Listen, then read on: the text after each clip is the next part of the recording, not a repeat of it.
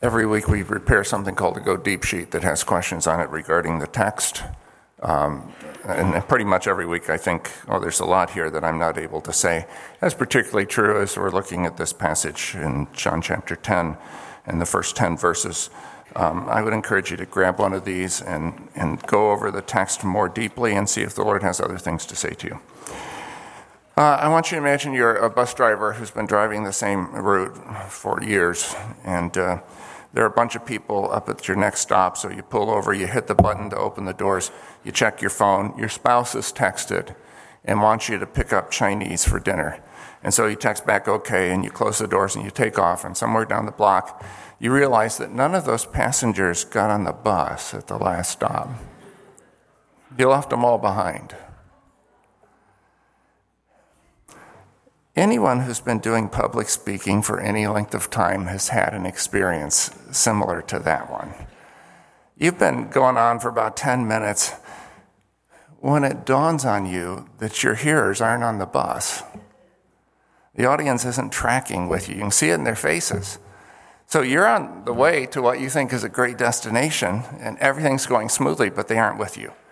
This thing that you've been thinking about and working on, and gone over repeatedly, this thing that makes perfect sense to you isn't making any sense to them.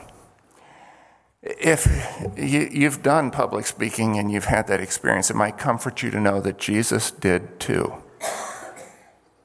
One day he was busy teaching and he looked at his audience and he realized they weren't tracking. They didn't get it, they hadn't gotten on the bus. The one who had all the best words, the one who was the Word wasn't getting his point across. So, what does Jesus do then? Does he leave them behind? No, he goes back and gets them. Uh, their inability to understand didn't put him off. When he saw that they didn't get it, he simply circled back and, and picked them up and took a different tack. So, this is verse 7, John chapter 10, verse 7. Therefore, and that is because they didn't get it the first time, Therefore, Jesus said again. So, this isn't a major point in our introduction of Jesus, but it's an important one. Jesus doesn't get frustrated with people when they don't understand, only when they won't understand. And there's a difference. So, if you're here today and you just aren't getting it, don't worry, it's okay. If you're here today and you just won't get it, that's another matter. Before we read the text, there are a couple things I, I want to note. Keep in mind that John didn't write his gospel with number, verses, or chapter breaks. None of the books of the Bible were written that way originally. All those number verses and chapter breaks were added more than a millennium later, just so we could find our way in the text. Um, if you remember that, you'll notice how John begins a set of themes in chapter 9 that he continues in chapter 10. So the first verse of chapter 10 flows right out of the last verse of chapter 9 without any break in John's thought. In chapter 9, one of the key terms is the word to know. The, the principal Greek words for to know appear nine times in chapter, let me, let me re say that, eight times in chapter 9, where the formerly blind man knows Jesus is from God but the religious leaders say they don't even know where he's from. Chapter 10 also uses the word know repeatedly, seven times if I counted right. Jesus' sheep know him in chapter 10. They know his voice, but they don't know a stranger's voice. John's readers would have realized, so we break right there. In chapter 8, chapter 9 seems like a whole different thing than chapter 10, but the original readers wouldn't have done that. And they realize that the blind man they just read about in chapter 9 is one of Jesus' sheep because he knew the Lord. He recognized his voice, he followed his direction. So, first, that's the first thing. Second thing to note chapter 9 has a lot to do with vision. The blind man didn't have any, but Jesus gave him vision. The Pharisees thought they had 20 20 vision. Jesus tells them that they are, in fact, quite blind. But if chapter 9 has a lot to do with vision, chapter 10 has a lot to do with hearing. So the shepherd calls his sheep, and his sheep hear him. His sheep know his voice and they follow it. They won't hear a stranger's voice, but they know their shepherd's voice. So let's read our text, chapter 10, verses 1 through 10, John 10. Jesus is speaking. He says, I tell you the truth. The man who doesn't enter the sheep pen by the gate, or it's the same Greek word as door, okay, um, but climbs in by some other way is a thief and a robber. there's a, in, in uh, Jewish thought, there's a difference between thieves and robbers, and maybe we'll go into that and go deep, but um, is a thief and a robber. The man who enters by the gate is the shepherd of the sheep. The watchman opens the gate for him, and the sheep listen to his voice. He calls his own sheep by name and leads them out. When he has brought all of them out, uh, when he has brought out all his own, when he has brought out all his own, let's see if I can find my place. He goes on ahead of them, and his sheep follow him because they know his voice, but they'll never follow a stranger. In fact, they'll run away from him because they do not recognize a stranger's voice. Jesus used this figure of speech, but they didn't understand what he was telling them. They hadn't got on the bus. Therefore, Jesus said again, I tell you the truth, I'm the gate for the sheep. All who ever came before me were thieves and robbers, but the sheep didn't listen to them. I am the gate. Whoever enters through me will be saved. He will come in and out and go out and find pasture. The thief comes only to steal, kill, and destroy. I have come that they may have life and have it to the full. Now, I mentioned the New Testament context to this passage, but there's also an Old Testament background. So there's always an Old Testament background, which is something to keep in mind. The background here comes in three parts. First, the Old Testament use of shepherd imagery to depict Israel's leaders including repeated instances in which God Himself or His Messiah is pictured as Israel's shepherd. So, Psalm 23, the Lord is my shepherd. The Old Testament's full of that. Second piece of the background the denunciations in Isaiah, Jeremiah, and Ezekiel of self centered shepherds, leaders of God's people who didn't care about the sheep. And then the third part of that background is Psalm 118, which speaks of opening the gate of righteousness, the gate of the Lord through which the righteous may enter. We'll get to that one a little bit later. As to the denunciations of Israel's leaders, principal text is Ezekiel 34. So, pretty much all of Ezekiel 34, but I'm just going to read the first few verses, verses 2 through 4. God says to Ezekiel, Prophesy against the shepherds of Israel, prophesy and say to them, This is what the sovereign Lord says Woe to the shepherds of Israel who only take care of themselves. Shouldn't shepherds take care of the flock? You eat the curds, clothe yourself with the wool, slaughter the choice animals, but you do not take care of the flock. You have not strengthened the weak, or healed the sick, or bound up the injured. You have not brought back the strays, or searched for the lost. You've ruled them harshly and brutally. Ruling people harshly and brutally is what just happened in the last chapter when the shepherds, the religious leaders, mistreated one of the sheep because he wouldn't let them use him to advance their personal agenda, or vendetta would be more like it. Not everyone who enters the sheepfold is a shepherd. Some people are just after what they can get for themselves.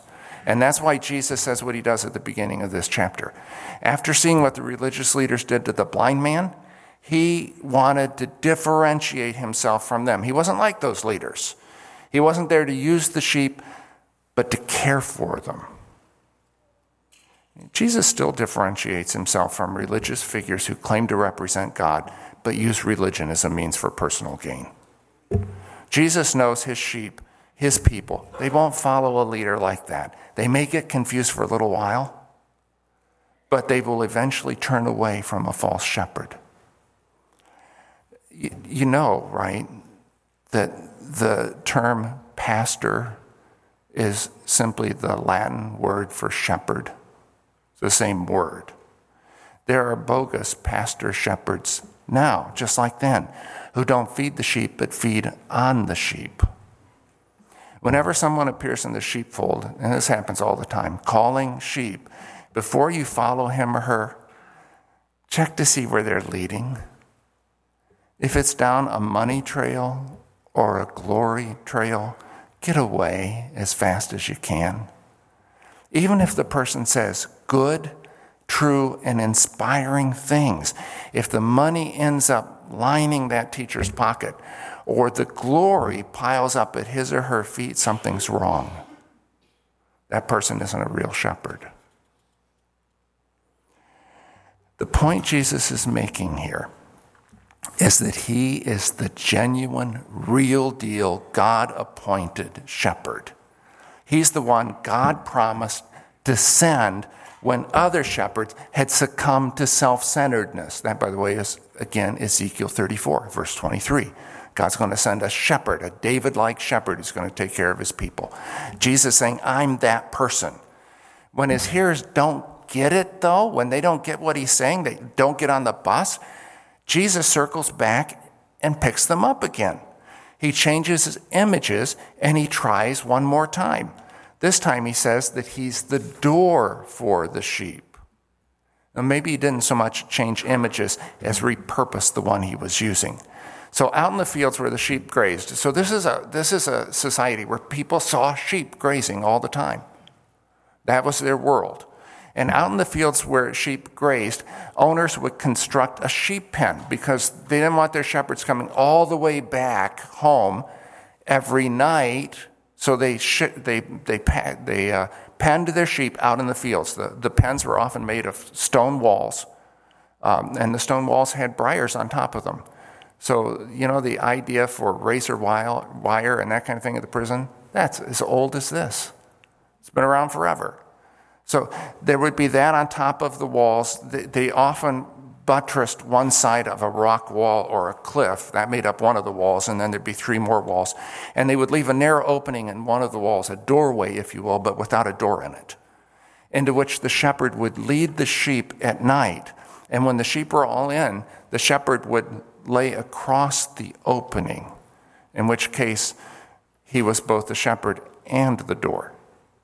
Uh, we're not sure that shepherds were doing that as early as the first century. We know they were doing that after that time, but it's a possibility. But whatever the shepherds were doing in the first century, uh, we want to see what Jesus is doing in this passage. He's continuing to differentiate himself from religious leaders who claim to represent God, and he wants to differentiate himself from the outcome of following them, differentiate the outcome of following them from the outcome of following him.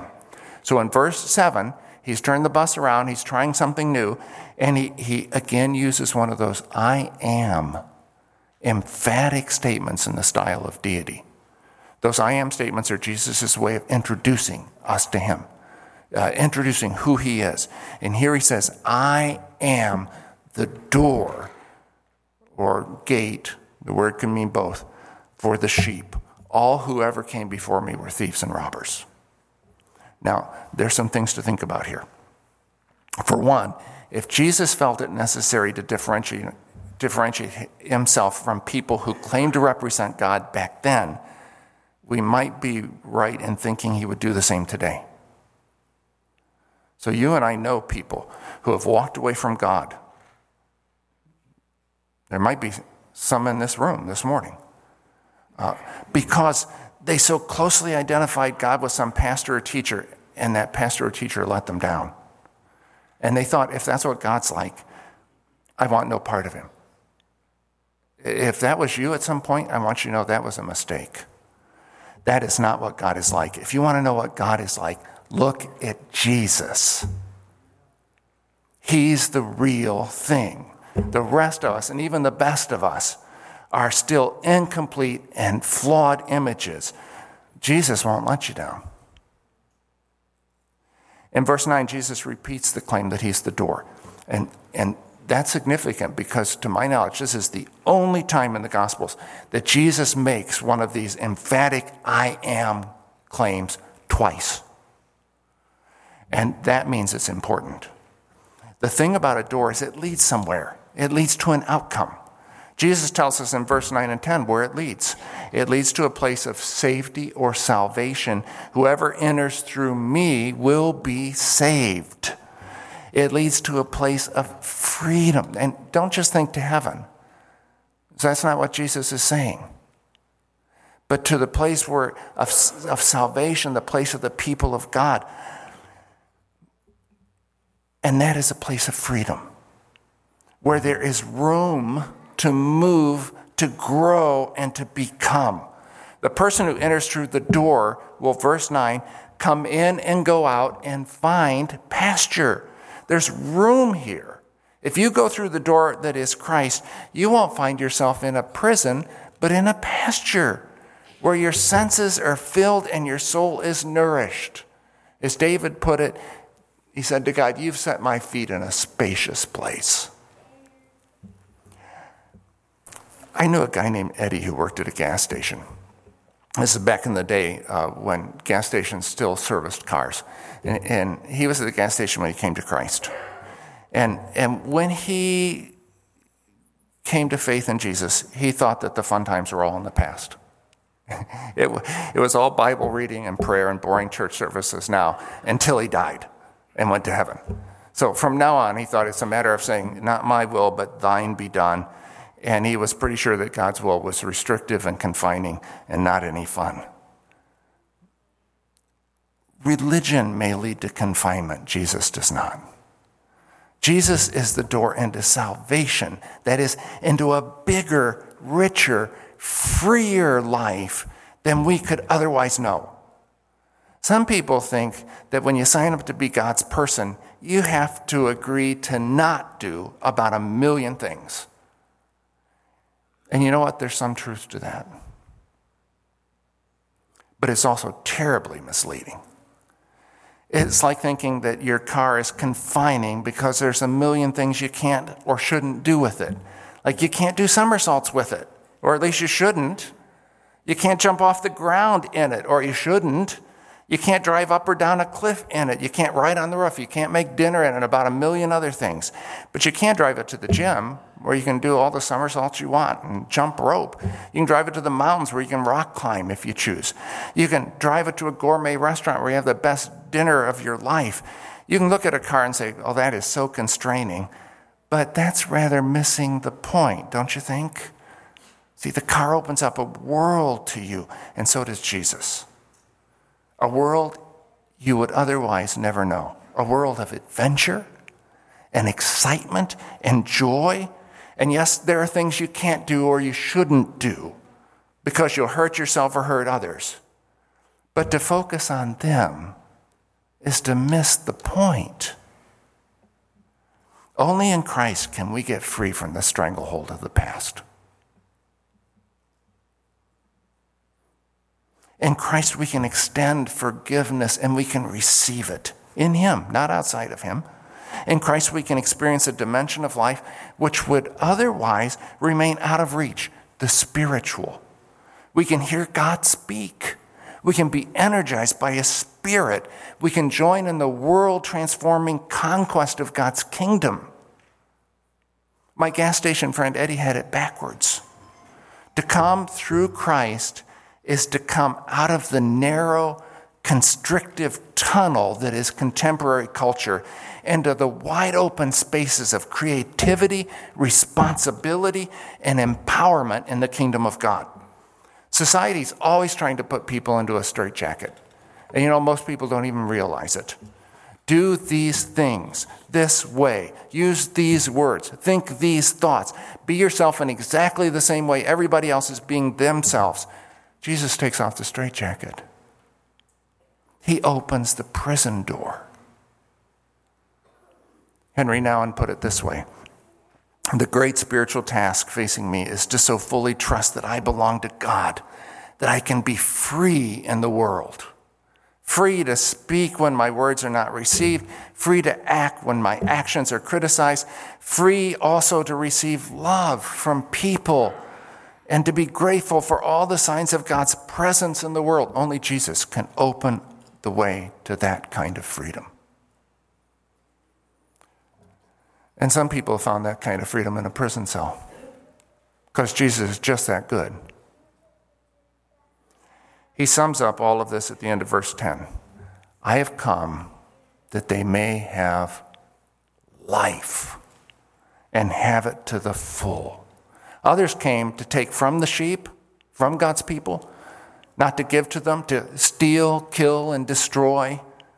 Jesus came so that we might have the life God planned for us, the life human beings were specially created to experience and to enjoy.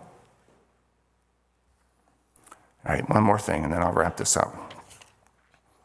Earlier, I mentioned that, that there seems to be a connection between what Jesus says here in Psalm 118 Open for me the gate of the righteous. I will enter and give thanks to the Lord.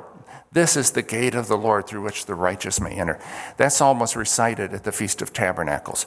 So if these events took place around that time, the time of the feast, which seems to be the case, and you might want to refer back to the sermon, the last sermon in this series that I preached, I am the light of the world from chapter 8 for background on that. If, if this was recited at the Feast of Tabernacles, Psalm 118, if these events happened then, Psalm 18 would be on everyone's mind. Because on the first morning of that feast, the festival goers would walk through the eastern gate, which scholars think was called the gate of righteousness. And they would do it in a ritual of worship. And this psalm would be recited. That's the same gate through which the glory of the Lord departed in Ezekiel's vision. The gate through which the people went into exile. And it was the gate through which God's glory, God Himself, was prophesied to return. When Jesus says He's the door or the gate, He's suggesting that God comes to His people through Him. So when Jesus says he's the gate or the door, he's saying God comes to us and we come to life, life that is life indeed, life that's bigger than us and overflows us. God comes to us, we come to life through Jesus, who is the gate. Imagine there's a wall in front of you, and on the other side of that wall is reality, is life, is you as God always intended you to be. You that is free and just overflowing with life. Between you and all that is this wall. You look one direction, and as far as you can see, there's the wall. You look the other direction, and you can't see any end to it. You've tried to scale that wall a thousand times.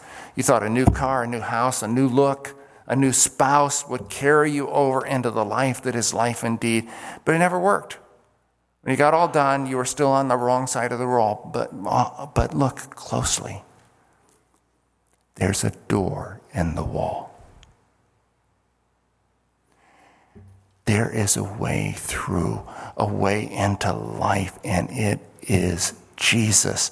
He is the door. Through him, we can enter the life that is life indeed. Have you done so? If you haven't, will you do so? And why not right now? I invite you to pray. Would you bow your heads and join me?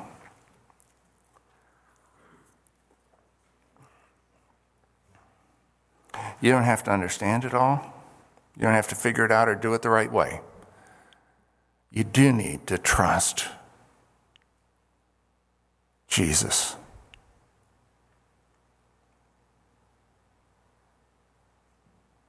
Go through him, go with him, be his. And he will lead you into the life that is life indeed.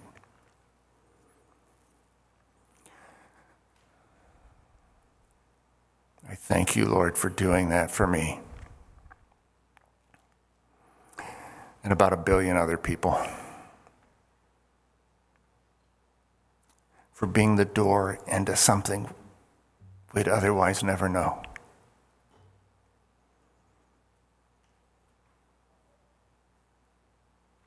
Lord, we acknowledge that You are the way and the truth and the life.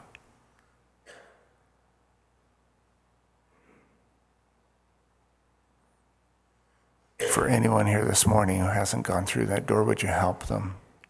Help them in what they need, either in their thoughts, uh, in their resolution, whatever it might be, Lord. And do this because you are who you are. You're the one who turns the bus around and picks up the stragglers. And for that, we bless your name. Amen.